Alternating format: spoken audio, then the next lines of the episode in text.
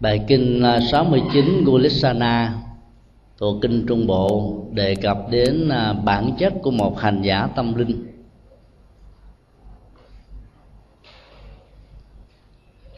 Trước đây khi nghe đề cập đến khái niệm tâm linh, có nhiều người Phật tử nghĩ rằng là một cái gì đó à, rất là siêu việt và nó xa lạ đối với cuộc sống thường nhật của mình do vì nghĩ nó xa lạ cho nên um, hàng ngày hàng giờ trong sinh hoạt đó vốn có thể tạo ra năng lượng tâm linh mình là có thể đánh mất nó đi. Phật giáo uh, thường gắn liền con đường tâm linh với sự hành trì. Chủ thể hành trì trong tình huống đó được gọi là một hành giả tức là người đang thực tập tiến trình thực tập nhiều hay ít? Sâu sắc hay là hề hợt? Bền bỉ hay là có gián đoạn đó? Nó tạo ra cái điểm hội tụ tâm linh ở mức độ cao hay là thấp khác nhau? Đức phật là nhà tâm linh đã được hoàn thành.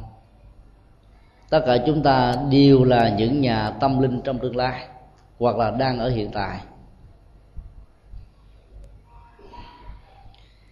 Trong bài kinh này à, nhân một sự kiện, có một vị tỳ kheo sống độc cư ở trong núi rừng.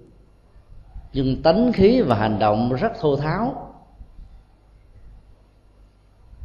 Tôn giả xá lợi phất đã nhân cơ hội đó, phân tích về nghệ thuật huấn luyện nhân cách và tâm linh để giúp cho các vị à, hành giả mới bắt đầu vào con đường tâm linh nắm bắt được các trình tự thông thường, để từ đó có được các giá trị của tâm linh thông qua tiến trình hành trì. Con đường tâm linh thứ nhất được mở ra bằng thái độ khiêm hạ và lòng cung kính. Tại sao con đường tâm linh lại bắt đầu bằng sự khiêm hạ? Bởi vì trọng tâm tu tập và chuyển hóa của phật giáo là làm thế nào để tháo dỡ cái tôi. Cái tôi nhận thức, cái tôi đánh giá, cái tôi quan điểm, cái tôi à, của bậc trên, cái tôi của kẻ dưới, cái tôi của người giàu, cái tôi của người nghèo, cái tôi đó của người khách quan, cái tôi của người chủ quan. Sự đau khổ của con người, tỷ lệ thuận và gắn liền với à, dây mơ rễ máu của cái tôi. Cái tôi đó nó được thể hiện qua lòng sĩ diện. Đến lúc nó được lý giải như là lòng tự trọng. Hoặc là thỉnh thoảng đó, nó được uh, biện hộ qua sự theo dõi các hành vi của bản thân. Mà được gọi trong ờ, tâm lý học và xã hội học là nhân cách. Nói chung là bất cứ lúc nào khi tâm thức của con người à, mất sự cảnh giác, thì cái tôi đều có thể có mặt. Và đó gây trở ngại rất lớn cho tiến trình tu học và chuyển hóa đời sống tâm linh. Do đó, điều tiên quyết đầu tiên mà ngài xá lợi phát chia sẻ đối với các vị đồng tu là làm thế nào để phát huy được tính cách khiêm hạ thông qua sự cung kính người khác ngài đã ờ, tuyên bố, này các vị hiền giả, một vị xuất gia sống ở núi rừng trong cộng đồng tăng, phải biết tôn trọng và thể hiện tung kính đối với những vị đồng tu trên con đường tâm linh. Bài kinh này do đức ờ, do ngài xá lợi phát nói, mặc dù lúc đó có đức phật. Tôn giả sáu lời pháp được đức phật uh, tuyên bố trong uh, cộng đồng tăng là cánh tay phải đắc lực của ngài. Và trong thuật ngữ Bali đó được dùng bằng cái từ là tướng quân của chánh pháp. Tức là người điều phối tổng chỉ huy con đường hành đạo văn hóa của rất nhiều vị xuất gia theo Đức Phật lúc bấy giờ. Tức là một bậc bậc thầy của rất nhiều tăng ni thời đó ấy thế mà ngài dùng bằng một khái niệm rất khiêm cung, này các hiền giả. Rồi gọi luôn cả những người học trò của mình là một hiền giả. Ngài khuyến khích tất cả những vị xuất gia giàu ờ, lâu hay là mới thực tập hạnh khiêm hạ, cho nên cách thức ờ, sử dụng ngôn ngữ của ngài cũng biểu đạt được cái nội dung đó. Đây được gọi là giáo dục mẫu bậc những gì mình nói, mình làm được. Những gì mình kêu gọi, mình thực hành trước. Thì tác dụng giáo dục về trị liệu tâm thức ở người nghe và người thực tập theo đó sẽ được diễn ra một cách rất là dễ dàng và nhanh chóng. Cung kính tôn trọng đối với những vị đồng tu trên con đường tâm linh. Mặc dầu những vị đồng tu, có người tu trước, có người tu sau có người trở thành người xuất gia 30 năm trước, có người mới có 3 tháng 3 ngày. Nhưng vẫn có kính trên nhường dưới, có tôn trì trật tự và có một lòng khiêm hạ. Vì chúng ta nhìn thấy được ở những con người mới đó, có một tiềm năng tuệ giác rất lớn. Làm thế nào để đặt con người hành trì tâm linh đó vào trong quỹ đạo mà mỗi bước chân đi, mỗi hành trì, mỗi sự vận hành mỗi năm tháng ngày giờ đó mở ra một phương trời cao rộng của an vui và hạnh phúc. Nhà huấn luyện tâm linh là làm thế nào để cho cái tiềm năng tâm linh của người học trò mình được phát huy theo một cách thức có lợi và mang lại giá trị hành trì rất là lớn. Khái niệm ờ, đồng tu để chỉ cho những vị xuất gia lâu những xuất gia mới đó, là một khái niệm rất hay. Ở trong thuật ngữ Bali nó gọi là đồng phạm hạnh với phạm hạnh là chữ hán. Ngày xưa thì ai có hán học đều có thể hiểu. Bây giờ đó, cái trình độ hán học bị giảm đi. Cho nên nếu giữ nguyên cái thuật ngữ ngày xưa là đồng phạm hạnh thì người ta nghe cái chữ phạm ta tưởng như là phạm pháp hay gì đó. Lại bị lệch nghĩa. Còn chữ phạm đây là viết tắt của chữ phạm thiên. Brahma. Hạnh đây là ariya tức là hành trì khái niệm phạm thiên được kinh điển nhà phật sử dụng qua ý nghĩa đạo đức, chứ không ý nghĩa của tôn giáo. Trong ý nghĩa tôn giáo học của ấn độ giáo đó, thì brahma chính là đấng chúa trời, tạo ra con người sơn hà đại địa, quy định khổ đau hạnh phúc, thân phận vận mệnh của con người. Đức Phật sử dụng Brahma như một khái niệm nói về sự thiêng liêng, cao cả hay là tâm linh. Phạm hạnh tức là đời sống tâm linh, Sự hành trì tâm linh. Con đường tâm linh. Đồng phạm hạnh cứ là những con người cùng hành trì, Cùng sống chất liệu, Cùng đi trên con đường tâm linh đó để đạt được các giá trị tâm linh. Trong các vị cao tăng Phật giáo thời cận đại, hòa thượng tịnh không, người đài loan, hành giả về tịnh độ tông khá đặc sắc. Trong các bài pháp thoại giảng kinh thuyết pháp của ngài đó, câu đầu tiên câu quay thủng sẻ là kính thưa các vị đồng học. Tuổi đời của ngài đã 80 đức hạnh của ngài chói sáng như là một trong các vị cao tăng của thời hiện đại. Lấy chất liệu giáo dục hoàng hóa bằng con đường ấn tống bố thí cúng dường để cho các giá trị tâm linh của đạo Phật nó có mặt khắp mọi nơi mọi chỗ qua ba ngôn ngữ tiếng Hoa, tiếng Anh, tiếng Việt. Vậy mà khi giảng kinh thuyết pháp cho học trò của mình ngài dùng kính thưa các vị đồng học. Rõ ràng chúng ta thấy cái khái niệm đồng học này nó có một cái cái bối cảnh liên hệ ở trong văn học kinh điển. Hữu học và vô học. Hữu học không nghĩa là có học thức theo chữ hán bình thường. Hữu học là những người hành trì tâm linh mà kết quả đạt được đó chưa ở một cái đích điểm làm cho họ không còn thói chuyển trong sanh tử luân hồi. Vẫn còn phải thực tập hành trì gieo công đức tu phước báo chuyển hóa tâm thức cho đến lúc nào đó không còn bị lai chuyển trong ba cõi sáu đường thì người đó được gọi là vô học. Vô học không, không có nghĩa là thất học không có học mà là cái tiến trình hành trì và học tập tâm linh đó đã được viên mãn, đã được kết thúc.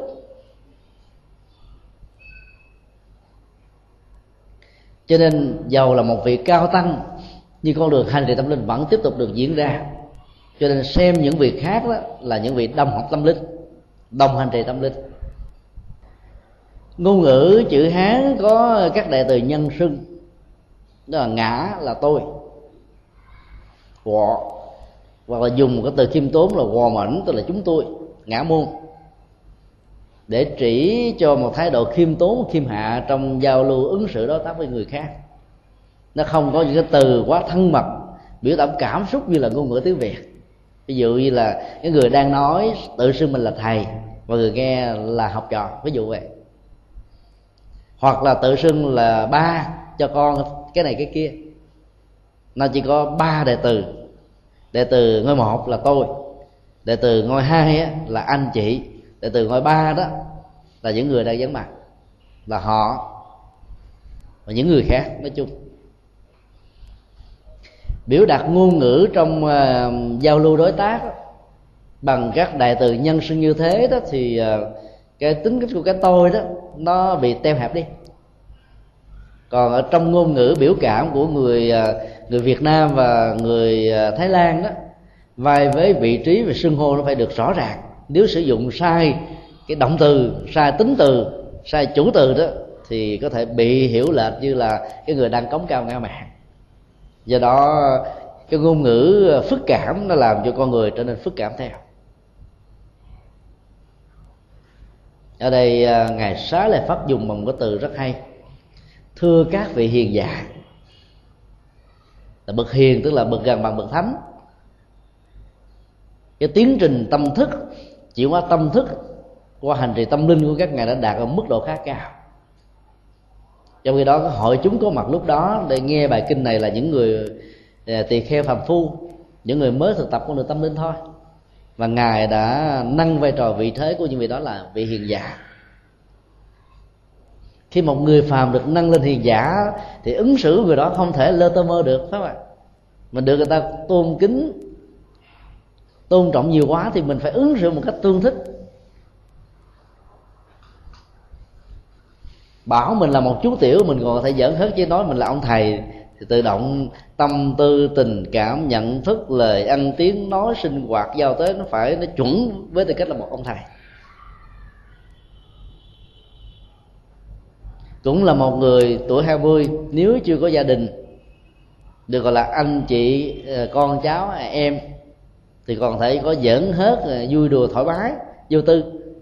Nhưng mà khi làm cha, cũng ở tuổi 20 đó, thì phải nghiêm túc ạ. À.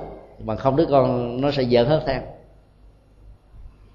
Cái vị thế xã hội sẽ làm cho con người nó ứng với cái tính cách đó và cái ngã, cái tôi đó nó lông vào trong những cách thức ứng xử giao tới qua cái mặt định xã hội nó có mặt một cách rất là thầm lặng mà chúng ta đôi lúc không để ý. Cái tôi của người cha cái tôi của người mẹ cái tôi của người con cái tôi của một nghệ nghệ sĩ cái tôi của một tu sĩ cái tôi của ờ, vị trí xã hội. Mà biết thực tập chuyển hóa thì cái tôi nó mất đi. Và các cái đại từ nhân xương các ngôi thứ các cái thức biểu đạt à, với lòng khiêm tốn và khiêm hạ đó nó sẽ làm cho cái tôi này nó nó không có mặt mà còn mình vẫn sử dụng những ngôn ngữ mặc ước của kiếp người. Và ngài đã khuyên tất cả các vị ờ, có mặt là hãy cung kính tôn trọng các vị đồng tu tâm linh. Mặc dù trong đó có người tu trước, tu sau phải cung kính bình đẳng. Phản hồi về nhân cách luôn luôn có mặt khi một người nào đó sử dụng với cách thế, với ngôi sưng của mình đối với người nghe. Phản hồi đó như là một tấm gương. Giống như là tiếng vang theo âm thanh bóng theo hình. Ngài đã nêu ra một cái sự phản hồi nhân cách để cho tất cả những vị ờ, mới bắt đầu xuất gia trên con đường tâm linh đó có một sự suy nghĩ để hướng tâm về, về vĩ đạo tâm linh cao. Có người sẽ có thể phát biểu nhận định đánh giá về quý thầy quý sư cô về các vị sa di sa di ni như thế này phỏng có ích gì cho một người độc cư sống trong thiền thiền quán ở trong rừng sâu? Lại có thói quen sống theo sở thích không hề tôn trọng, thể hiện lòng cung kính với những vị đồng tu tâm linh. Sự phản hồi ở quần chúng là một thước đo, mà mình có thể sử dụng nó như là những giá trị tham khảo. Có người thì được quần chúng quan hô. Ca ngợi có người quần chúng phê bình chỉ trích. Dĩ nhiên trong phê bình chỉ trích đó có những cái là du khống, ác cảm, thành kiến, nhưng mà có những cái phản ánh cũng đúng ở trong những tình huống cụ thể. Cái phản hồi đó là một cái điều mà mình có phải à, suy nghĩ. Mà nếu như mình sống không có lòng cung kính tôn trọng với những vị đồng phạm hạnh, đồng tâm linh đó, thì quần chúng sẽ bắt đầu có ờ, những vấn nạn về con đường tâm linh của bản thân mình. Và ngài xá lệ phất đã nêu cái câu vấn nạn đó ra để cho tất cả những vị đồng tu cần phải suy xét để ứng xử. Ở đây ngài đã gài hai cái chất liệu xấu hổ cá nhân và xấu hổ xã hội thông qua những phản hồi nhân cách của người khác đối với mình là một người tu mà mình bị người khác phê bình phẩm có giá trị gì cho một người tu mà không có thể được lòng cung kính. Thì lòng mình cảm thấy nó nhột không à. Khó chịu vì mình không thể hiện đúng trọn vẹn cái nhân cách của mình, cho nên mới bị người khác phê bình. Nhờ cái à, xấu hổ cá nhân hay là xấu hổ bản thân đó, mà mình bắt đầu quay đầu làm cho mình ngày càng mới hơn, đẹp hơn, hoàn thiện hơn đúng đắn hơn, trang nghiêm hơn, có ý nghĩa hơn tất cả các phản hồi xấu hổ ờ, bản thân đó, nó đều đặt trên một cái nền tảng là xấu hổ xã hội. Tức là do người khác phê bình chỉ trích. Tàm là xấu hổ bản thân, quý là xấu hổ cộng đồng là xấu hổ xã hội. Đức Phật nói đây là hai nền tảng của đời sống đạo đức. Ai mà đánh mất hai năng lực xấu hổ bản thân trên nền tảng xấu hổ xã hội đó, thì cái đó không thể nào tiến bộ được. Cái tôi, lòng sĩ diện tự ái hãnh diện tự hào mặc cảm tự ti bắt đầu phủ trùm lên người đó. Chính vì thế mà lòng khiêm hạ là một yêu cầu để giúp cho người này thể hiện lòng cung kính tôn trọng với những bậc trên và nhường với những người dưới. Đối với bậc trên đó, thì hết lòng học tập. Đối với bậc dưới đó hết lòng nâng đỡ. Không chù dập không thường đòi hạ đạp và mình nhìn thấy người từ sở trường và tạo điều kiện cho những con người đó phát huy được cái tính cách sở trường của họ để họ có thể đóng góp cho Phật pháp được nhiều hơn. Nó đòi hỏi đến tuệ giác nhận thức, thì việc sử dụng nhân tài và tình huống mới có thể thích ứng và mang kết quả như ý muốn. Nội dung thứ hai là bên cạnh lòng khiêm hạ đó ngày sáu là phát nhấn mạnh hơn về à, tính cách kim nhường, kính trên giường dưới qua những tình huống cụ thể như thế này. Đối với chỗ ngồi, ngài dạy phải khéo ứng xử về chỗ ngồi, tức là vị thế xã hội.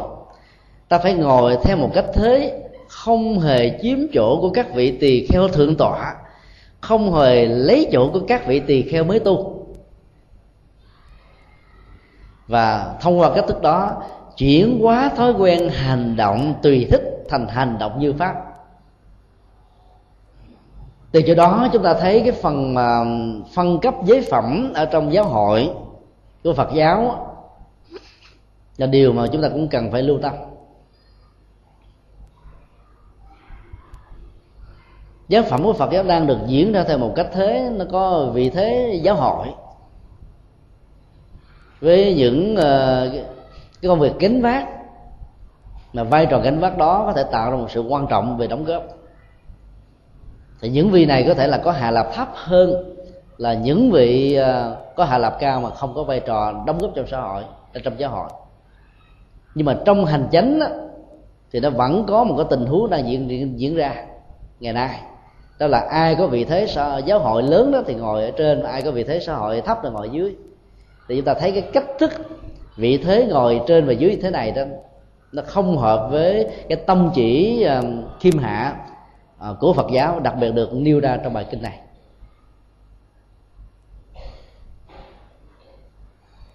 Tại miền Bắc đó, chúng ta thấy cái phong tục ờ, về kính trên người dưới ở trong giáo hội vẫn được tốt.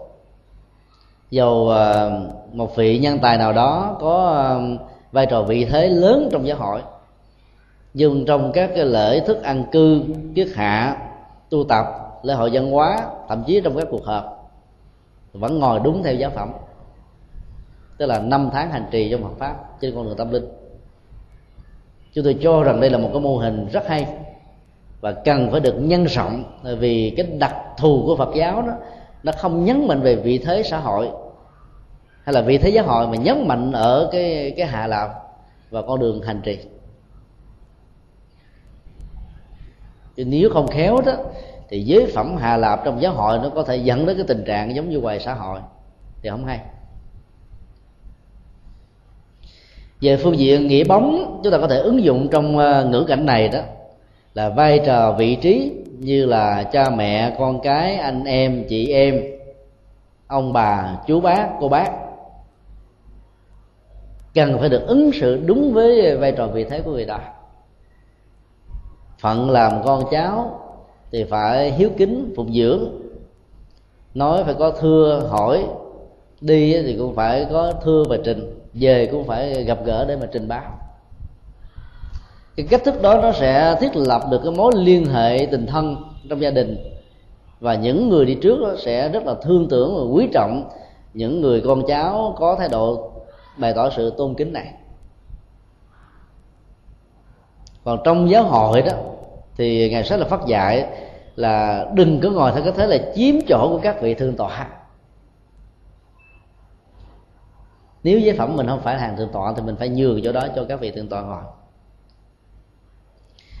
Trong thời của đức phật là không có khái niệm à, hòa thượng như là một giới phẩm. Mà hòa thượng là upachaya được sử dụng ở trong các giới đàn. Dịch nghĩa gốc của đó là bổn sư. Cái quy định để trở thành một vị bổn sư đó là sau khi thọ giới phẩm tỳ kheo trở thành thầy hay là sư cô 10 năm hạ lạp kế tiếp theo thì năm thứ 11 trở đi đó mới được quyền nhận một vị xuất gia để truyền trao giới phẩm sa di cho vị đó. Thì khi cái vị ờ, giới tử tiếp nhận giới phẩm từ một vị ờ, thầy thế phát cho mình và truyền mười giới thì vị đó được gọi là vị bổn sư, tức là vị hòa thượng bây giờ trong dân gian việt nam nó sử dụng khái niệm hòa thượng nó sai là với nghĩa truyền thống này hòa thượng là giới phẩm cao nhất. Theo quy định của giáo hội là phải à, tối thiểu là 35 hạ lạp kể từ à, khi tội giới tỳ kheo và tỳ kheo đi. Tuổi đời đó tối thiểu là 60 mà trên thực tế đó nhiều vị đó chỉ được tấn phong giáo phẩm hòa thượng sau 10 năm à, của tuổi đời 60 tới là 70 và hạ lạp không phải là 35 năm mà nhiều khi là 40 năm có không chừng. Còn giáo phẩm thượng tọa đó được quy định trong giáo hội ngày nay đó là 25 hạ nạp. Sau khi thọ với tỳ kheo tỳ kheo ni. Và tuổi đời tối thiểu là 45 còn ngày xưa thời Đức Phật chỉ có 40 thôi. Và hạ lạp tối thiểu là 20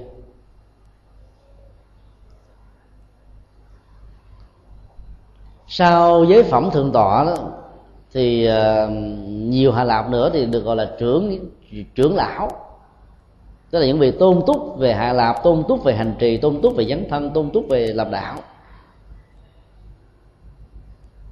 Rồi sau đó nếu có chứng đắc đạo quả thì được gọi là tôn giả, tức là vị đáng kính, người đáng kính. Còn khái niệm đạo đức chỉ là một danh xưng, chỉ dùng cho đức phật thích ca. Vì chỉ có đức phật mới được gọi là đức lớn đó, đức trọn vẹn, đức đầy đủ.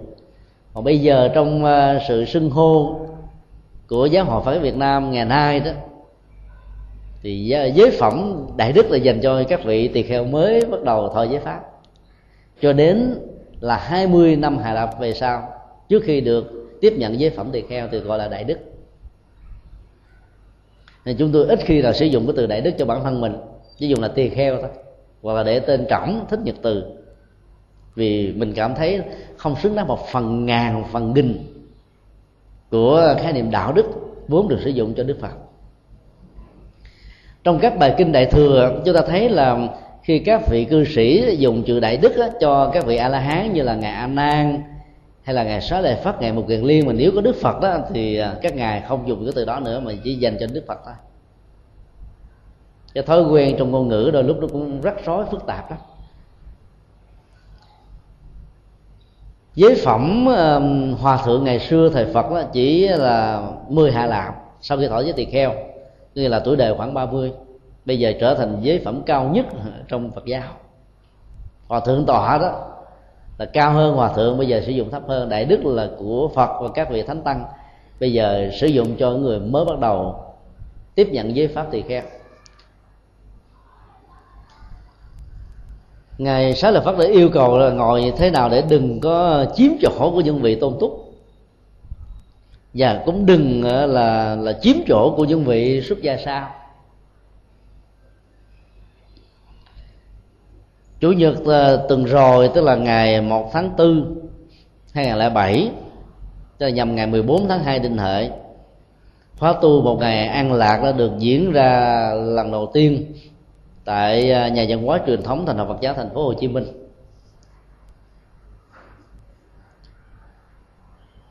Trên dưới 1.400 người đã tham dự. Có nhiều cái khoảng trống về chỗ ngồi đó, ở trên những cái giải đầu tiên. Chúng tôi là người điều phối, mời gọi các phật tử lên ngồi và yêu cầu như thế này là ai đến trước, ai vào trước ngồi trước, ai đến sau, vào sau ngồi sau. Có nhiều người khiêm tốn quá không chịu lên ngồi hàng đầu, vì nghĩ là hàng đầu phải là những người cao cấp về đạo đức hay là xuất gia, hay là là phật tử lâu năm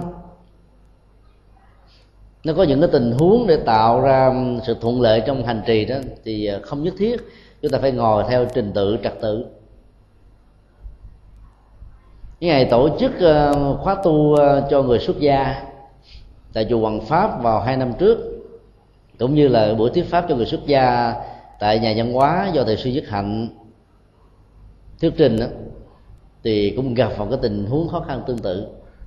Tức là những vị giới phẩm thấp đó thì ngồi ở dưới chót. Và nhiều vị giới phẩm cao là hàng thượng tọa, hòa thượng vẫn khiêm tốn ngồi bên dưới. Cho nên là học trò của mình nhìn thấy sư phụ mình đang ngồi phía trước, đâu có dám ngồi lên trên.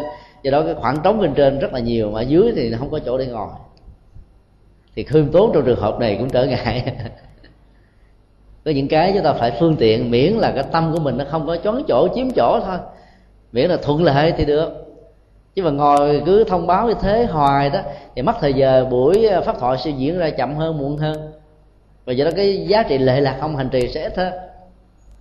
Thì nếu ban tổ chức mà có những yêu cầu để mời thỉnh đó, thì chúng ta cũng quan hỷ để lắp vào những cái khoảng trống đó để cho pháp hội được trang nghiêm và thời thuyết pháp hay là thời kinh được diễn ra đúng theo cái thời gian đã được ấn định.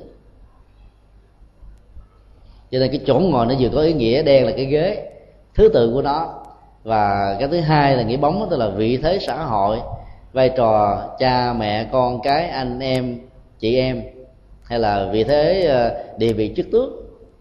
Thì đừng có ờ, cống cao ngã mạng để lấn lướt những vai trò. Với lòng khiêm hạ đó, chúng ta vẫn có thể làm được. Hòa thượng thích trí quảng là thường ờ, khuyến tấn các lớp trẻ có ờ, giá trị đóng góp có nhiều tiềm năng đó, là nhận chức. Xin lỗi nhận việc không nhận chức. Tức là nhận phật sự để làm nhưng mà trên trên vai của mình không có một cái chức vụ gì hết á. Đây là một cái lời hiệu triệu rất là hay. Vì khi mình có vai trò vị trí đó thì ờ, cái tôi đó dễ phát sanh lắm. Còn mình làm hết tất cả mọi phật sự mà mình ờ, ẩn nấp ở dưới cái đức của một vị hòa thượng nào đó đó thì lòng cống cao ngã mạn không có. Và đó rất là hợp với cái lời khuyên của tôn giả xá lợi phất trong tình huống này. Điều thứ ba là giao tế chuẩn mực. Trong giao tế chuẩn mực này nó gồm có hai nội dung. Đối với người xuất gia trong mối quan hệ với người tại gia và đối với những người tại gia với nhau. Người xuất gia là tránh đi vào làng để khắc thực quá sớm và cũng không nên trở về chùa quá muộn tại vì khi vào làng quá sớm đó người ta chưa chuẩn bị thực phẩm đang còn ngủ lấy đâu điều kiện để tiếp xúc được từng bước thảnh thơi của người xuất gia mà phát tâm cúng dường. Người ấn độ á, giờ hành chánh là 9 giờ. Phần lớn là các công sở 10 giờ mới làm việc. Đến 10 giờ họ vẫn chưa làm việc họ uống trà. Nhâm nhi đến 10 giờ rưỡi. mà mình đi sớm quá, không có tác dụng. Và hơn nữa đó, sẽ làm cho quần chúng có cảm giác rằng là cái ông thầy này, ông bà sư cô này chỉ lo miếng ăn thôi. Cho nên mới mở mắt ra là đi đi sinh rồi. Do đó không nên đi quá sớm. Và đi trong một thời gian rất là ngắn, trong vòng nửa tiếng thôi. Là nhân duyên phát tâm cúng dường của ba tánh đối với mình có thể được thiết lập rồi. Nhận vừa đủ để có thể có sức khỏe hành trì chứ không nhận quá nhiều. Sau khi nhận được phẩm vật rồi rồi đó thì phải về chùa liền chứ không đi uh, rong rủi không uh, lợi dụng hay là viện lý do để đi chơi chỗ này chỗ kia. Ngày xưa đó các hành giả đó hành trì rất là miên mật là bởi vì đó là đi thẳng về thẳng. Đi thẳng là đi đến làng xã để khắc thực xong rồi là về thẳng lại ngôi chùa chứ không có đi qua trung gian một cái gì. Là ghé vào một nơi nào khác ngoài ngôi chùa. Cho nên con được hành trì tâm linh nó được thành công rất tốt. Còn ngày nay đó việc học Phật pháp đó, nó diễn ra ở một cái trường Phật học. Và cư trú ở một ngôi chùa. Sáng sớm sau khi ờ, thực tập hành trì ăn sáng điểm tâm rồi đó thì à, các vị học tăng học ni bắt đầu cởi xe đạp là chạy xe honda đến đây trường để học. Sau 4 giờ có có mặt tại trường nó phải trở về nhà. Rồi trên đường trở về nhà đó vì có xe honda có xe đạp lủi vào chỗ nào khác đâu ai biết. Cho nên là những vị mới bắt đầu xuất gia mà chưa chuyển hóa được các thói quen cũ đó ghé vào tiệm internet chơi uh, điện tử dán mắt vào điện tử này từ trưa cho đến chiều tối luôn bỏ về sự hành trì tâm linh. Cho nên tu trong thời hiện đại này nó khó gấp trăm lần so với thời xưa. Thì các phương tiện hưởng thụ vật chất đó, nó không có. Cho nên à, người tu đó, sẽ có một cái đường duy nhất là hành trì thôi. Còn bây giờ phương tiện cám dỗ điều kiện môi trường hoàn cảnh đó, dày đẩy những sự chấp trước. Và do đó tiếp xúc các giác quan với thế, thế giới trần cảnh của nó mà nếu không có à, sự kiểm thúc tâm linh thì các thói quen của đời sống thế tục sẽ trỗi dậy rất là nhanh. Và sự đấm nhiễm rất là dễ dàng. Và kết quả đạt được đó chẳng là bao. Cho nên càng xa thời phật thì sự chứng đắc nó càng ít là vậy ngày sáng đạo phật cũng còn khuyên là không nên đến nhà gia chủ trước hay là sau bữa ăn. Nếu có phật sự gì được thỉnh mời thì đến thuyết pháp thôi mà đến trước bữa ăn ta nói chờ ông thầy này đến đây để kiếm ăn. quần chúng bá tánh ta sẽ nghĩ vậy. Người gia chủ không nghĩ vậy vì họ thấy rằng là nhất nhất tăng đáo, nhất phật lai một vị tăng đến nhà mình thì giống như ông phật đến thăm phước lắm. Cho nên tiếp đãi nồng hậu, nhưng ba tánh những ngày xung quanh, nhất là những người nghèo, nói trời, ông thầy này có làm gì đâu mà tới đâu người ta cũng cho ăn ngon, cung kính, cúng dường, còn với tất cả lòng tôn trọng đó. Cho nên là đến là phật sự đó đừng đến trước bữa ăn. Hoặc là sau bữa ăn cũng vậy vì đến sau bữa ăn đó thì ờ, nó gây những sự hiểu lầm khác. Gia chủ ờ, thương tưởng thầy quá đó cho thầy đi mệt quá thôi, ngồi đây ăn bữa cơm đã. Mà đức phật dạy là sau bữa ăn là không được ăn nữa. Chỉ ăn được diễn ra vào giữa trưa thôi. Do đó cái quan hệ giao lưu đối tác về phật sự giữa người xuất gia với người tại gia là trong một cái thời gian được gọi là thời gian chánh pháp. Thời gian như pháp, như luật. Đó là thời gian từ sáng sớm cho đến ờ, uh, 11 giờ trưa đó. còn sau giờ đó là không có ờ, giao lưu đối tác với người tại gia. Để dành thời gian cho con đường chuyển hóa tâm linh. Thời gian cho hành trì. Làm được như thế đó thì uh, những người không phải phật giáo sẽ không có cơ hội để biếm nhẹ người tu là những kẻ ăn bám hay là dây tùm ghế của xã hội gánh nặng của cuộc đời và là những người ăn không ngồi rồi. Các nhà tâm linh đó, cái lao động của họ là lao động tâm linh. Nó khó gấp trăm lần với lao động văn hóa về trí óc. Tại vì giao động tâm linh phải à, đi ngược lại với những thói quen. Và cái quán tính cũng như là cưỡng lực hưởng thụ của nó. Phải làm chủ được dòng cảm xúc và nhận thức thì mới có thể thành công. Do đó giá trị của lao động tâm linh nó cao hơn là các loại hình lao động khác nhưng mà trong cuộc đời này người ta không thấy được người ta thường phê bình rất là nặng nề. Chính vì thế mà mình phải giao thế một cách chuẩn mực với người tại gia để cái dấu ấn về đời sống tâm linh ở người tu nó được hiển lộ để tạo niềm tin cho người tại gia hướng về để được an vui và hạnh phúc. Thứ tư là là phải trao dồi đời sống giới hạnh. Trong đời sống giới hạnh đó, nhà sáng là phật đưa ra một số nội dung căn bản không trạo cử và dao động. Người xuất gia mà lăn xăng, vừa đi vừa nói vừa nói vừa cười, vừa ăn vừa quát tháo. Đi thì đóng đưa tay và chân, ngồi thì không yên, mắt thì láo liên đi qua đường thì không định tĩnh. Thì sự dao động đó được gọi là trạo cử về thân và trạo cử về tâm.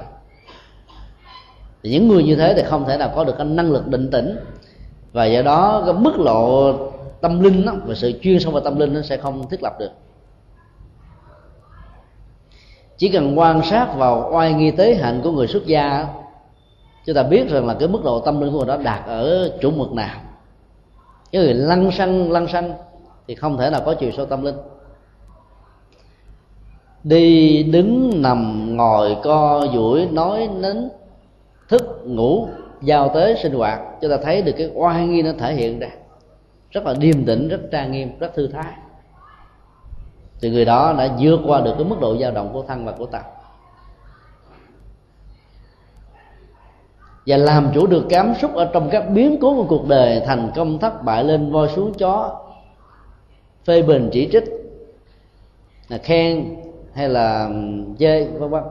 Người đó vẫn giữ vững, không hề bị sao động tâm thì cái đó được gọi là không dao động hay là không trao cử về tâm. Bản chất của đời sống giới hạnh là nằm ở chỗ này. Kế tiếp là không nói nhiều và không nói tập nhạp nói nhiều lỗi nhiều. Nói tập nhạp thì phân tâm. Càng phân tâm thì mức độ định tĩnh rồi chuyển hóa tâm thức, chánh niệm tỉnh thức hoàn toàn bị mất đi cho nên người xuất gia nói rất ít, không phải họ tiết kiệm lời nói. Nhưng họ nói trong tình huống cần thiết. Cái người ít nói khó lắm. Thói quen chúng ta là nói, giải bài tâm sự, nói được đầu này thì nói đầu khác. Bây giờ có phương tiện internet, nói qua email, nói qua website, rồi nói qua messenger, nói qua text, nói qua chatting, nó nhiều loại khác nói nha, khác nhau. Nói qua điện thoại. Và các chế độ khuyến mãi ở phương tây đó sau 7 giờ tối đến 6 giờ sáng là nó không tốn tiền, trong vòng 20 phút. Cho nên người ta tha hồ mà nói đến 19 phút rồi, cúp máy nói lại.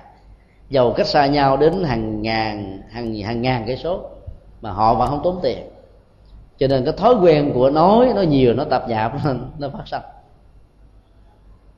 nói như vậy nó tổn thất tâm tư. Và tối dễ bị mất ngủ, vì nói nhiều là tâm bị phân tán, định lực bị giảm đi thần kinh bị suy nhược. Và do đó mất ngủ là chuyện thường tình.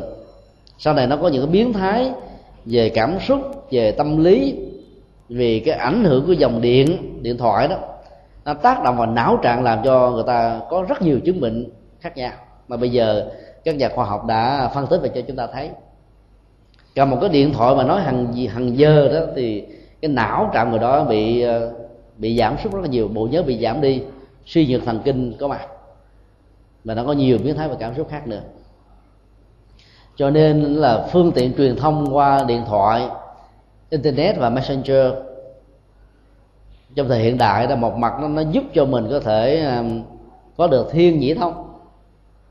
Không cần phải đi ờ, hàng ngàn cây số để gặp một người thân mà chỉ cần nhớ lúc nào gọi cho vòng vòng tích tắc là có thể truyền thông trực tiếp. Nhưng mặt khác nó làm cho mình mất rất nhiều năng lượng và phiền não nhiều lắm nói nhiều người khác nghe cũng phiền não, mình mình cũng bị phiền não. Hai bên cũng phiền não. Những người mà có cái mức độ cảm xúc hay là phức cảm cảm xúc nhiều đó, thì hạnh phúc của họ là được nói, được chia sẻ. Và họ không có họ nói thì họ khổ đau cùng cực lắm. Hoặc là nói mà người khác không lắng nghe đó, khổ đau cũng tương tự. Cho nên họ có thể trút cái nỗi khổ niềm đau bằng cách là tâm sự với người khác. Nhưng mà người khác nghe mà nếu không có được cái bộ lọc của bồ tát quan thế âm á tức là nghe trong hiểu biết, nghe để tha thứ, nghe để vượt qua, nghe để buông xả, thì người đó sẽ ờ, lấy hết tất cả rác rưới khổ đau của người nói về nhà của mình. Cho nên người làm công tác tư vấn tâm lý ở xã hội phương tây đó là phải thực tập phương pháp buông xả của phật giáo nhiều lắm thì mới không bị điên, không bị tâm thần. Biết bao nhiêu sự căng thẳng, trút đổ trong dòng cảm xúc mình hết lúc nào đó năng lực không có đủ đó, thì cái này nó sẽ giật mình chết luôn để tránh những tình trạng đó thì ngài sẽ là phát khuyên là không nên nói nhiều cũng không nên nói tập nhạc nói trọng tâm. À, trong cái điều à, đạo đức thứ ba dành cho người phật tử tại gia đó là không nên nói lời vô nghĩa. Tức là nói những gì có ích thôi. Còn nói ra không có ích là không cần phải phát ngôn. Cái nào không biết thì vừa cậu bạn nghe chứ không có à, tài lanh làm khôn cuối cùng là bị à, mang lụy dướng họa. Đời sống giới hạn nó còn là là một thái độ rất là dễ dàng chấp nhận những lời khuyên hay của người khác. Cho nên ngài sẽ là phát đã yêu cầu là hãy nên là người dễ nói và cần phải gần gũi bạn lành người dễ nói là một khái niệm rất hay, về phương diện tâm lý học. Tức là ai khuyên mình điều hay lẽ phải là không tự ái, không sĩ diện, không cảm thấy mình bị xúc phạm, cho nên dễ dàng tiếp thu và biến nó trở thành một phần sự sống của mình những người có tinh thần cầu học cầu tiến như vậy nó sẽ tiến thân rất nhanh. Chúng ta cần phải quan niệm rằng là mình có thể chuyên gia về một lĩnh vực, tức là trong lĩnh vực đó mình là thầy.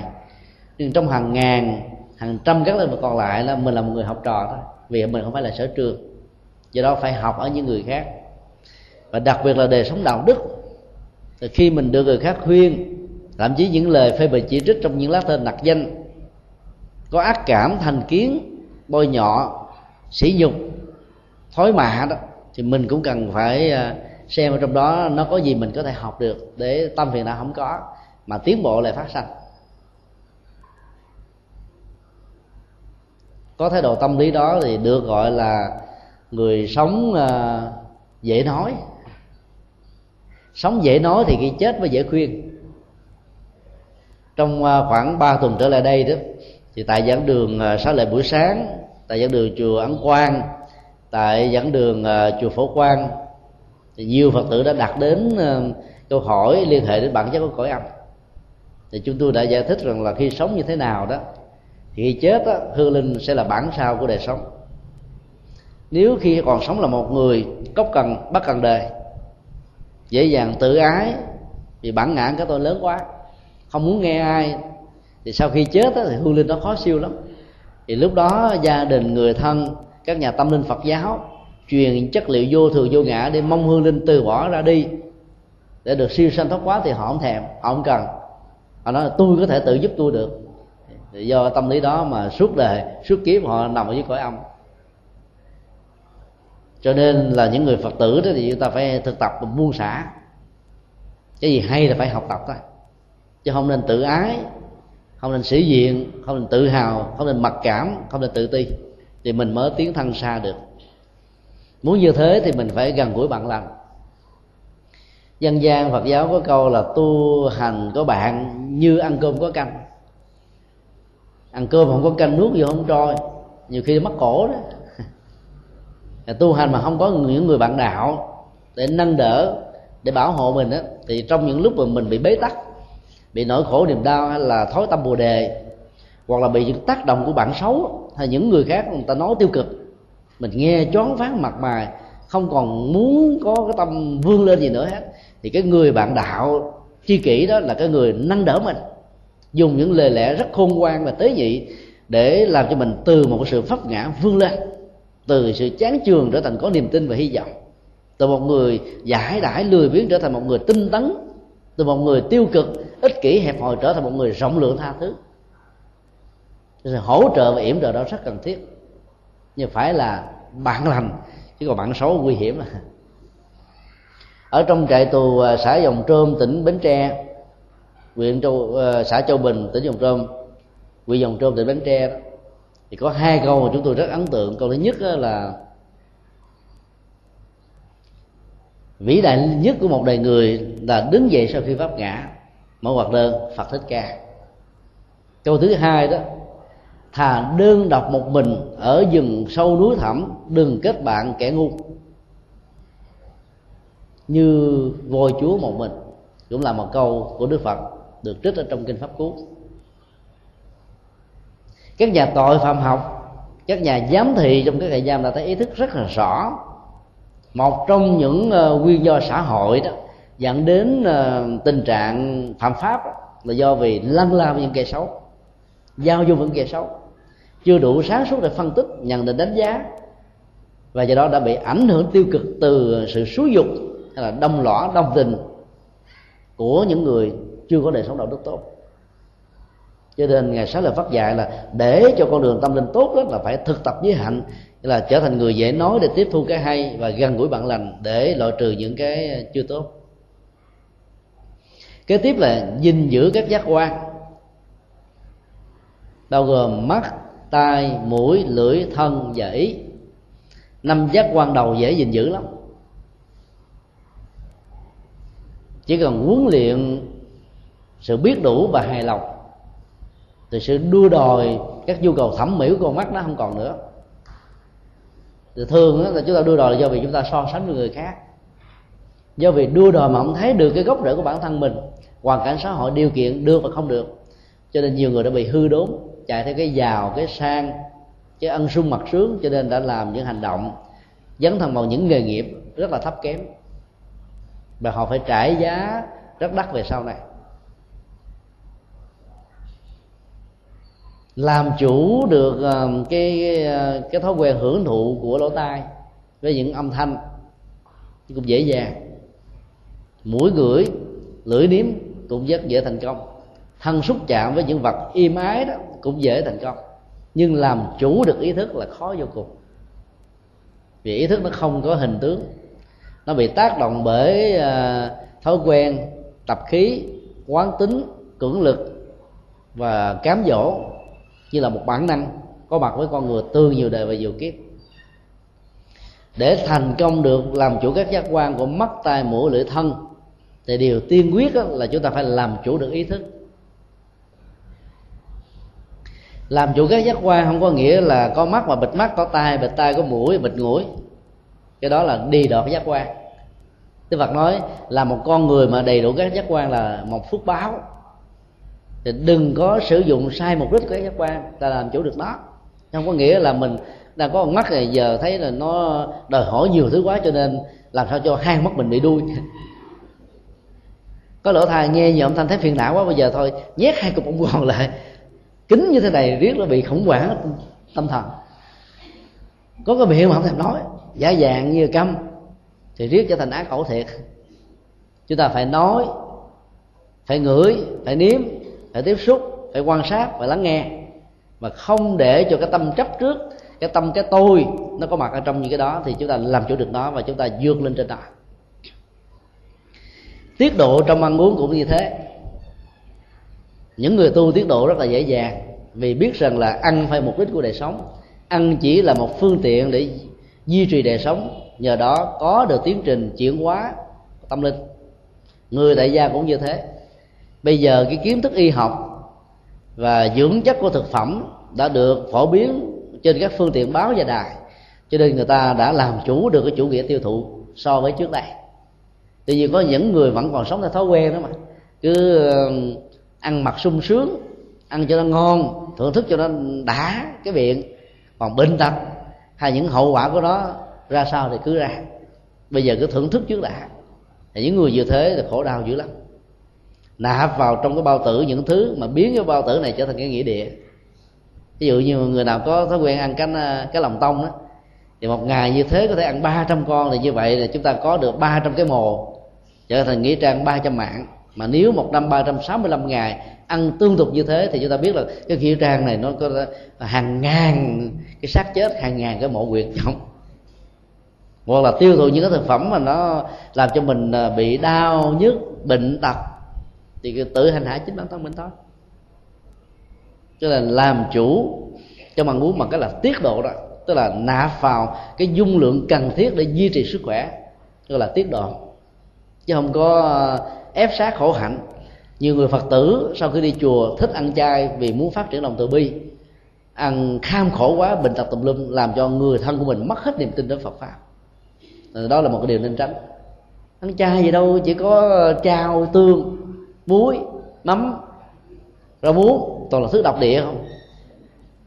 Ăn chao thời gian rồi sơ gan luôn.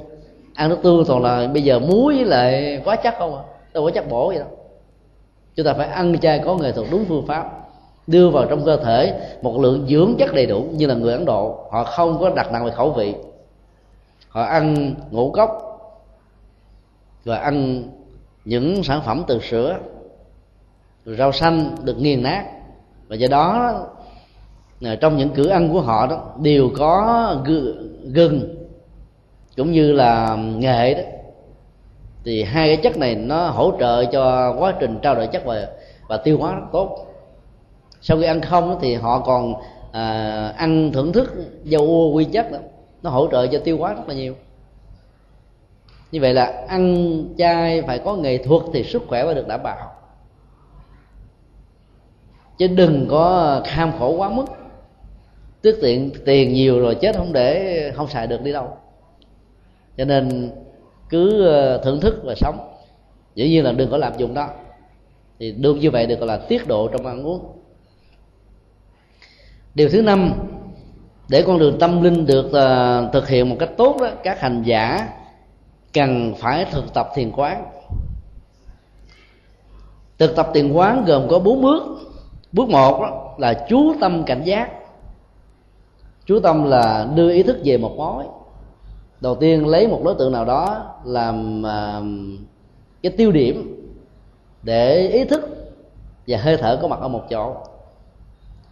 Ví dụ như à, có nhiều người lấy danh hiệu của đức phật a di đà niệm danh hiệu của ngài được lặp đi lặp lại và nhờ vào danh hiệu đó với những sự lần chuỗi hạt thì họ đã có được cái cảnh giác về sự vận hành của tâm ý thức thân thể đi đứng nằm ngồi và hàm chủ toàn bộ.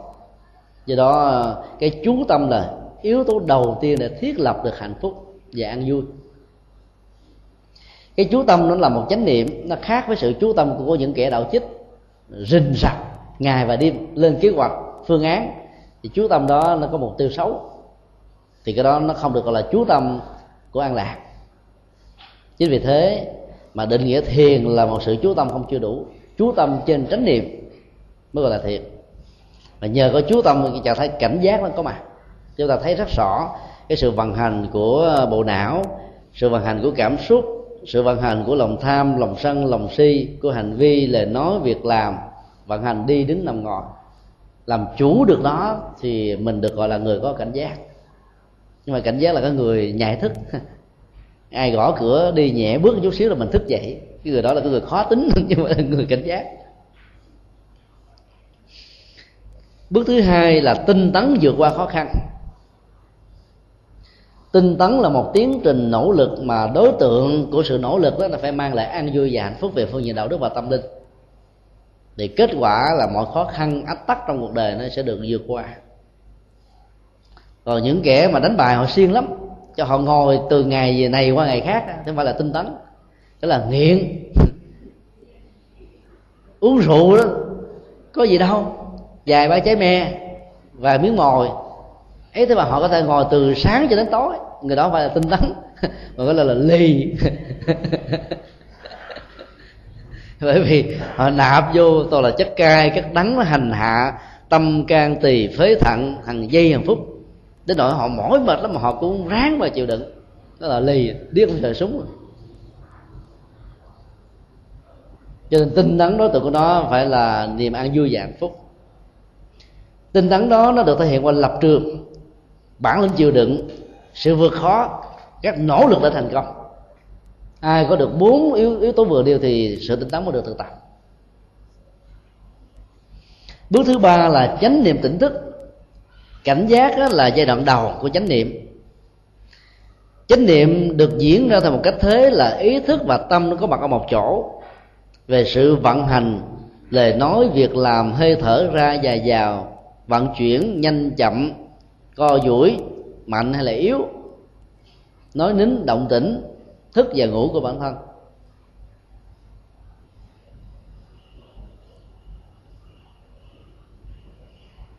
Người có chánh niệm thì khác với tà niệm. Ở chỗ là bản chất và đối tượng của chánh niệm mang lại an vui. Trong khi đó, tà niệm cũng là một sự tập trung, nhưng tập trung đó mang lại khổ đau à.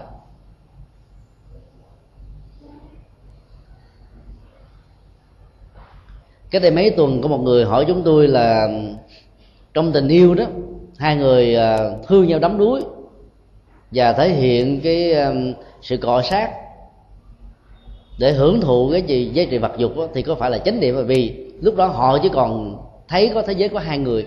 Họ quên hết tất cả mọi thứ giàu do cha cản mẹ không không đồng tình. Thân bằng quyến thuộc lên án thì cái cuộc tình đó vẫn được diễn ra. Thì vậy có được gọi là chánh niệm không? Vì nó vẫn có sự chú tâm.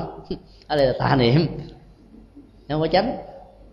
Vì chánh niệm nó, nó thiết lập trên nền tảng buông xả thảnh thơi thư thái nhẹ nhàng. Còn những gì dẫn đến hệ lụy chấp trước vướng tình vướng tiền vướng danh vướng vọng thì cái đó mọi sự tập trung chú tâm đó có ý niệm về đó đều gọi là tà chứ không được gọi là chánh. Chỉ khi nào chúng ta thiết lập ừ, các giá trị đó trên à, các ý thức chân chánh đó, thì chúng ta mới có được sự tỉnh thức. Tỉnh thức là trạng thái đang ngủ mắt mình mở ra. Và tất cả những nỗi sợ hãi khủng bố lo lắng buồn ở trong giấc mộng không còn nữa mà không cần phải có bất kỳ một nỗ lực nào để xua đuổi nó đi. Chỉ cần thấy nó là mộng, là huyễn là nó hết rồi. Là tỉnh thức là như thế. Bước cuối cùng là tinh chuyên thiền định. Thiền định là giai đoạn cuối và nó có những cái hỗ trợ của chú tâm cảnh giác, tinh tấn vượt khó, chánh niệm tỉnh thức thì thiền định mới có thể được thành công. Thiền là quá trình chuyển hóa cảm xúc chuyển hóa tâm thức, chuyển hóa hành vi, chuyển hóa thói quen. Và kết quả của nó là sự định tĩnh của tâm. Trạng thái nội tại an vui hạnh phúc. Cho nên hàng ngàn giờ nếu không có thực tập chú tâm cảnh giác, tinh tấn vượt khó, chánh niệm định thức thì thiền định khó có thể được thành công. Dầu mình có thể ngồi năm, bảy giờ một ngày, nhưng hoàn toàn tâm bị dao động, thân bị dao động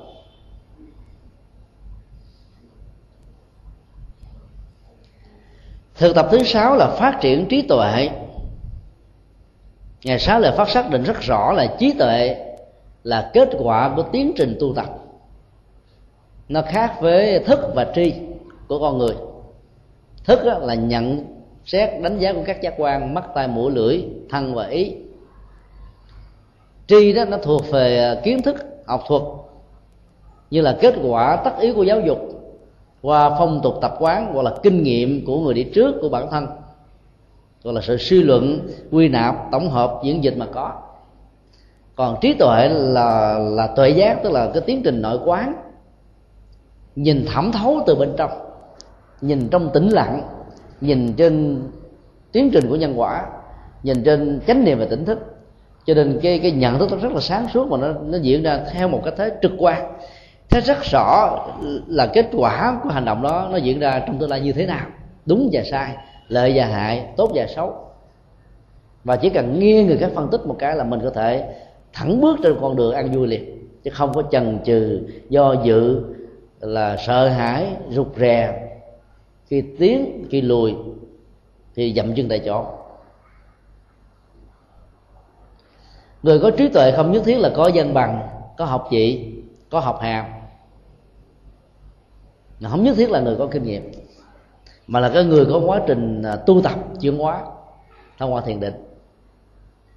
Thì do đó đó khi mà tâm mình được khai thông các ách tắc ở trong những à, cảm xúc được tháo mở rồi thì người đó sáng suốt vô cùng. Đọc tới đâu thì hiểu tới đó ứng dụng tới đâu có kết quả tới đó. Nói tới đâu đó, có hiệu ứng tâm lý và hành trì tới đó. Để có được tự giác như vậy thì à, ngài sẽ là phất dạy là cần phải thực tập thắng pháp cũng như là thắng luật. Đây là hai khái niệm tương đối là lạ và mới đối với à, người phật tử tại gia. Khái niệm tấn pháp á, làm cho một số người hiểu là abhidhamma tức là a thì đàm được gọi là thắng pháp tức là giáo pháp cao cấp. Abi là siêu việt là vượt trội. Dhamma là pháp. Và họ nghĩ rằng là sự phân tích tâm lý dẫn đến tiến trình hành trì tâm linh là giáo pháp cao thượng. Nhưng ở đây nó không phải là một ngành học, nó không phải là luân tạng của phật giáo. Vì luân tạng được thành lập sau khi đức phật qua đời, do các vị tổ sư sáng tác để hệ thống hóa như là một môn học về tâm linh. Đối với những gì mà ngài đã giảng dạy trong kinh một cách là là có duyên cớ, đây đó khác nhau. Và hơn nữa, khái niệm thắng luật chúng ta thấy là đâu có một tác phẩm nào tên là thắng luật. Abhividaya do đó chúng ta phải hiểu Abhi trong trường hợp này là tính từ. Và Abhi trong Abhidhamma cũng là tính từ.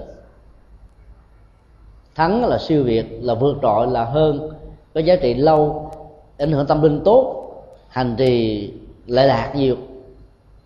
Pháp á, lời phật dạy luật á, là hành trì đạo đức. Lời phật dạy nó chỉ có hai nội dung chính á, là giá trị chân lý đạo đức và sự hành trì đạo đức mà thôi khi chúng ta hành trì được điều đó thì nó sẽ làm cho tâm của mình được chuyển hóa. Tâm thức của mình nó được nâng cao, tâm linh mình được phát triển, siêu việt hơn những người bình thường. Cho nên cái đó được gọi là thắng pháp và thắng luật.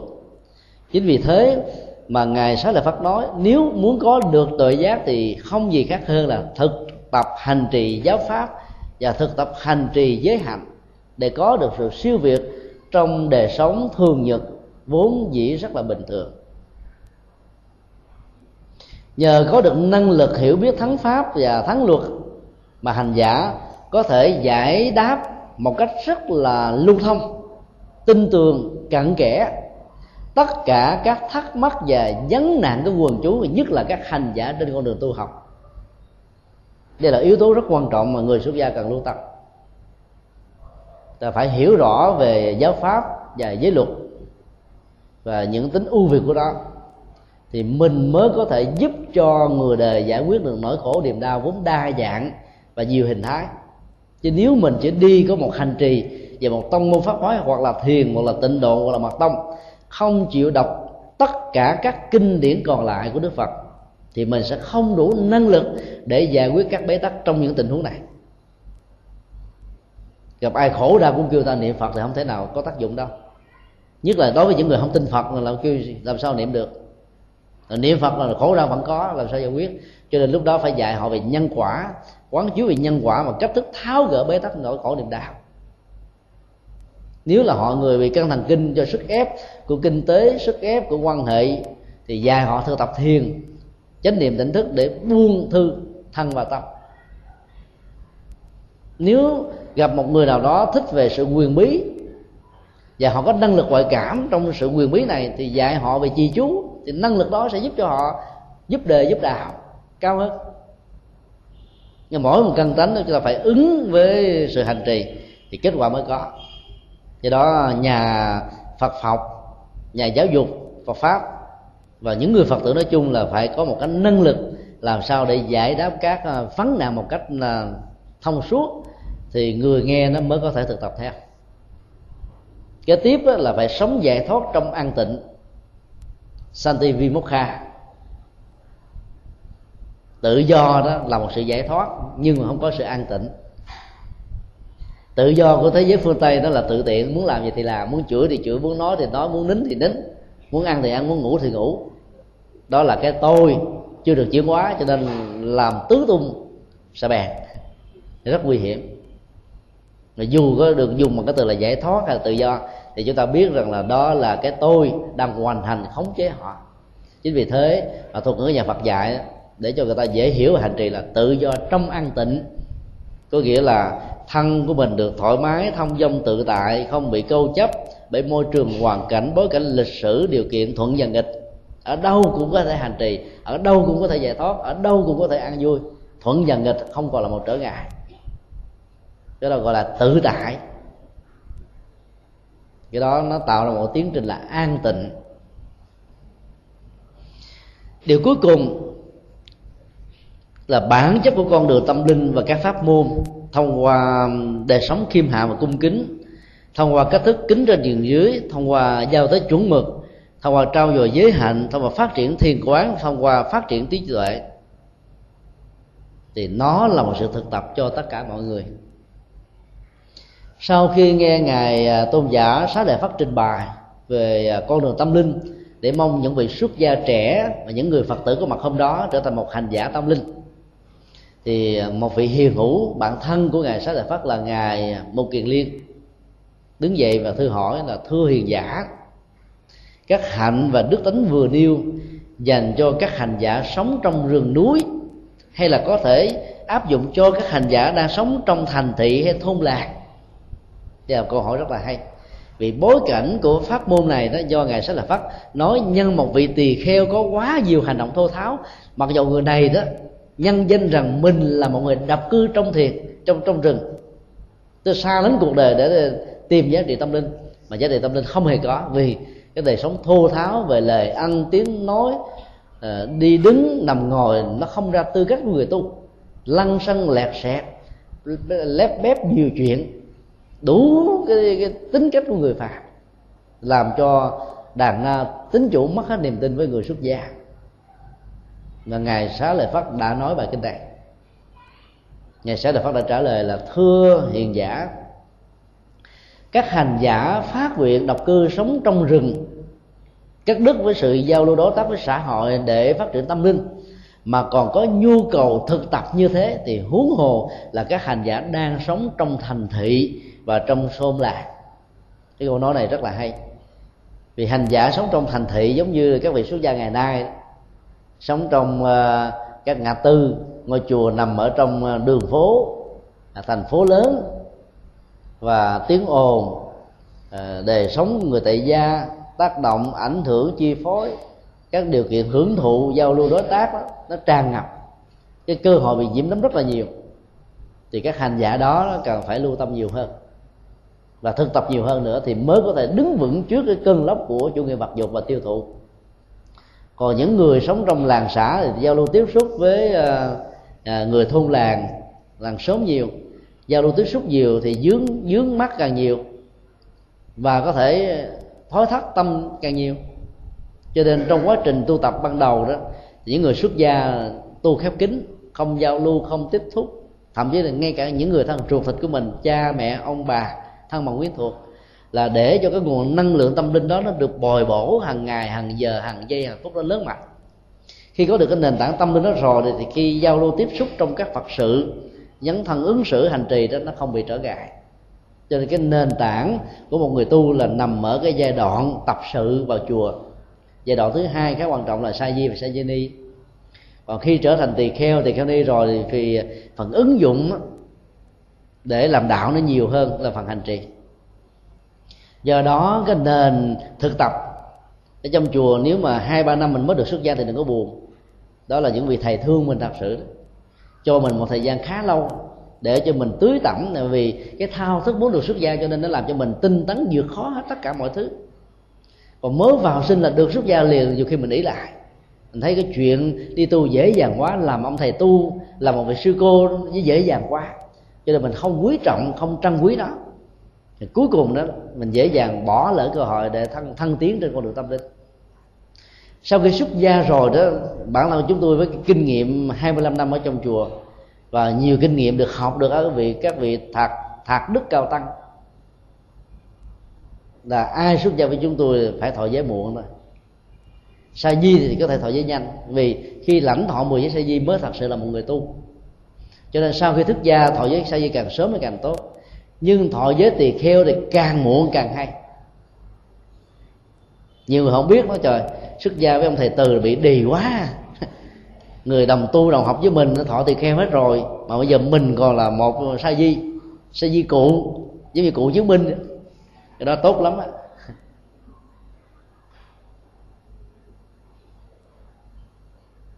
Bởi vì khi còn là sa di cái tôi nó được chuyển hóa dễ lắm. Quần chúng phật tử đi cúng dường cúng dường, các thầy, các sư cô đâu cúng dường sa di. Nên sa di không được ai quan tâm. Nhờ đó cái năng lực hành trì tu tập bất tốt. Vì còn là sa di cho nên mình là kiểm đức kiểm tiêu thụ và làm nhiều việc phước báo công đức, tu tập nhiều hơn, dễ dàng hơn trong thành công hòa thượng à, thích thiện hoa là bậc cao tăng thời cận đại. Bậc thầy lỗi lạc mà nghe đến tên gọi của ngài, các vị cao tăng ngày nay phải kính phục. Thiền sư thanh từ, thiền sư nhất hạnh, các hòa thượng lỗi lạc của việt nam ở hải ngoại cũng đều là học trò của hòa thượng thiện hoa. Cái phong trào chấn hương Phật giáo trong những thập niên của thế kỷ 20 đó, đã làm cho Phật giáo Việt Nam được thịnh như bây giờ, chúng ta thấy hòa thượng vào chùa từ thuở nhỏ mới 5 tuổi là xuất gia rồi. Đến 28 tuổi mới thọ giới tỳ kheo. Nếu nói về cái tâm đức, hạnh đức, giới đức, trí đức của hòa thượng ai bằng? Ở 20 tuổi mà xuất gia từ 5 tuổi, đủ tư cách để thọ giới tỳ kheo và ngài vẫn không à. Để học xong chương trình Phật học. Rồi sau đó tốt nghiệp chương trình Phật học ở chùa chùa chùa bao bao quốc ở Huế trước khi ra làm Phật sự mới bắt đầu thọ giới tỳ kheo ra làm với, làm làm thầy luôn. Và thành công của ngài rất là vững chãi. Cái đóng góp của ngài đã tạo ra một thế hệ các tăng tài và các vị cao tăng. Tức là những người dấn thân đi làm đạo phải là một người có bề dày hành trì và có thành công trong hành trì. Còn cái môi trường tu tập ở trong các ờ, chùa ở Việt Nam nó không được như thế. Phật học viện ngày xưa là nội trú. Cho nên đó là mặc dù số lượng người theo học nó khoảng chừng bốn chục nhưng tốt nghiệp ra là người nào cũng thành công. Bây giờ các cái lớp học đó, cao đẳng hay là trung cấp Phật học ngay cả là học viện của Phật giáo ở ba miền Nam Trung và Bắc số lượng tăng và đi theo học đó, là trên dưới 800 người mỗi một khóa. Và sau khi tốt nghiệp ra đó, cái thành quả về phương diện tri thức Phật học đó không thua kém ai vì bây giờ được học theo phương pháp mới. Có so sánh đối chiếu với các ngành học liên hệ. Cho nên kiến thức về à, Phật pháp và pháp môn đó, đối với cái tăng ni sinh rất là cao. Nhưng sự hành trì đó với kinh nghiệm và sự chứng đắc của đó nó, nó ít hơn ngày xưa. Là bởi vì không ở trùng chung một môi trường tâm linh. Nơi đó có những vị thầy thành tựu tâm linh hướng dẫn giám sát nâng đỡ chăm sóc theo dõi để hướng dẫn. Chính vì thế đó mà kết quả hành trì không cao. Cái mô hình của một môi trường à, Phật học nội trú như thế không biết khi nào mới thực hiện được ở Việt Nam. Vì các ngôi chùa ở Việt Nam có một diện tích quá nhỏ và khiêm tốn. Giàu có muốn cũng khó có thể được được thành tựu.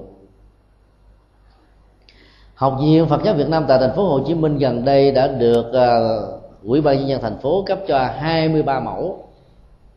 Thì chúng tôi mong mỏi rằng là nó sẽ trở thành một cái mô hình mới trong tương lai là các tăng ni sinh theo học.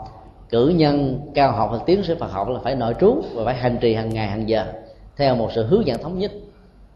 Thì sau khi tốt nghiệp ra trường đó, thì cái kiến thức về phương pháp luận Phật học đó sẽ hỗ trợ cho việc triển khai Phật pháp một cách là lưu thông ha. Thì người tiếp xúc với nó sẽ dễ dàng hiểu từ những ngành nghề mà mình đang theo học. Đây là cái điều mà chúng ta thấy là thiền sư nhất hạnh đã chia sẻ tại cái buổi thuyết pháp dành cho tăng ni sinh tại nhà văn hóa truyền thống cách đây à, vài tuần lễ. Nhờ học cái nền à, khoa học tiên tiến của phương tây ngày nay và thầy sư nhất hạnh là chuyển thể phật giáo bằng các ngành nghề và ngôn ngữ của ngành nghề đó. Cho nên với khoa học với vật lý với xã hội học với tâm lý học với dân học có thể hiểu được thầy một cách dễ dàng. Còn nếu chúng ta không tiếp xúc với ngoại minh mà truyền thống phật giáo đại thừa đã khuyến khích đó, sử dụng ngôn ngữ nội minh không tức là ngôn ngữ phật pháp thuần thí nặng là chữ hán thì người nghe bị một rào cản và do đó họ không cảm nhận được cái triết lý sâu xa. Cho nên nó dẫn đến những sự áp tắc trong hành trì. Tức là chúng ta cần phải làm mới đạo phật. Nội dung phật pháp không gì phải làm mới vì giá trị tâm linh của phật pháp đó, nó cao siêu nguyên diệu thời nào nó cũng thích ứng. Chúng ta chỉ làm mới về cách thức làm đạo truyền bá thôi để người trong mọi thời đại trong bối cảnh văn hóa khác nhau vẫn có thể tiếp xúc dễ dàng và hành trì có kết quả. Làm được như thế đó, thì giá trị lệ lạc mới lớn. Khi một hành giả đạt được lòng kim hạ qua cung kính kính trên giường dưới, giao tới chuẩn mực, trao dồi giới hạnh, thực tập thiền quán, phát triển trí tuệ, và nó ứng dụng cho mọi người dầu là hành giả xuất gia hay là hành giả tại gia dầu ở thôn, làng, hẻo lánh hay là ở thành thị, cũng đều thực tập thì kết quả đạt được như nhau và kết quả là chúng ta đưa một dân sinh mới là hành giả. Tức là nhà hành trì. Hành trì đó nó tạo ra tiến trình chuyển hóa tâm linh. Như vậy chúng ta thấy trong bài kinh này con đường tâm linh không có gì là ghê gớm lắm đâu. Đừng có sợ mà nghĩ rằng là chỉ có phật bồ tát mới làm được, mà ai đây trong chúng ta đều có thể làm được nếu chúng ta thực hiện được những điều đó tâm linh là cái khiêm hạ vì bản ngã được hết. Tâm linh là cái kính trên nhường dưới để tạo ra một sự hòa hợp ở trong đời sống tập cập tập thể. Tâm linh là cái có đời sống đạo đức. Tâm linh là trên nền tảng của thiền quán tâm linh là sự phát triển trí tuệ. Như vậy là ai cũng có thể làm thành công thông qua sự thực tập.